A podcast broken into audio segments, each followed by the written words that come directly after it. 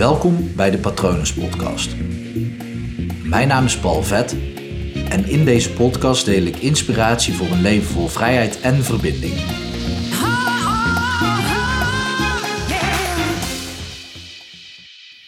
Alles wat er op je pad komt, dat kan je aan.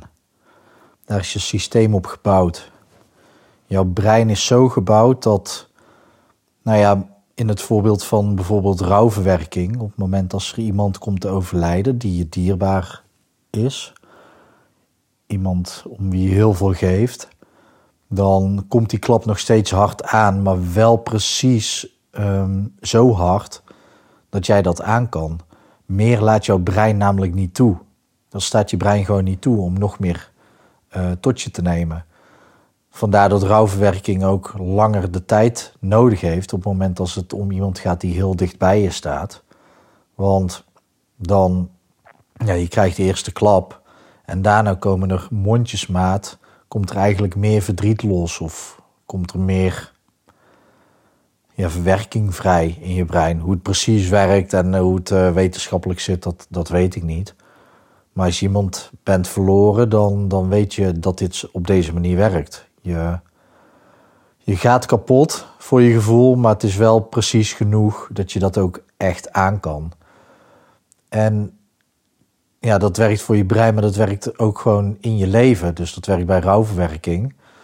Maar dat werkt ook op andere momenten. En nu in deze tijd is dat heel goed om je te beseffen dat alles wat er op je pad komt, dat je dat aan kunt. Echt alles. En de mens kan al zo lang overleven omdat de mens fantastisch in staat is om zichzelf aan te passen. Om altijd creatieve oplossingen te verzinnen. Om altijd weer een uitgang of een uitweg te vinden. Altijd weer met iets nieuws te komen en om voor elkaar te zorgen. Die, die skill van de mens, dat aanpassingsvermogen en het vermogen om voor elkaar te zorgen, het leven in groepen, dat, uh, dat maakt ons een heel sterk ras. De human race. Ja, heel, heel sterk zijn we daarin. En, en dat betekent dus ook dat er ook alles wat jij nu op je pad krijgt, dat kan je aan. En is dat leuk? Is dat fijn? Zo van ja, het leven gooit dan maar nu tegenslagen naar me toe die ik dan aan kan. En natuurlijk is het niet, niet zo dat het leven zomaar tegenslagen naar jou toe gooit omdat je het aan kan. Maar tegenslagen zijn altijd ja, de nieuwe realiteit. Als je een tegenslag te verwerken krijgt, is dat gewoon je nieuwe realiteit. En dat kan een harde realiteit zijn, harde waarheid ook. Maar vanaf het moment dat je de nieuwe realiteit accepteert, dan kun je er ook iets aan doen. Dan kan je transformeren in iets anders of dan kan je naar oplossingen gaan zoeken. Op het moment dat je in gevecht blijft tegen de realiteit, dan kan je dat niet. Dus stap 1 is accepteer de nieuwe realiteit, hoe moeilijk dat ook is. En besef je dan dat jij die nieuwe realiteit aan kan. Jij kan dit aan, jij kan nieuwe oplossingen bedenken, jij kan vindingrijk zijn en jij kan ook om hulp vragen en ook hulp bieden wellicht. In deze tijd is het belangrijk om er voor elkaar te zijn, maar misschien is wel het allerbelangrijkste om er eerst voor jezelf te zijn.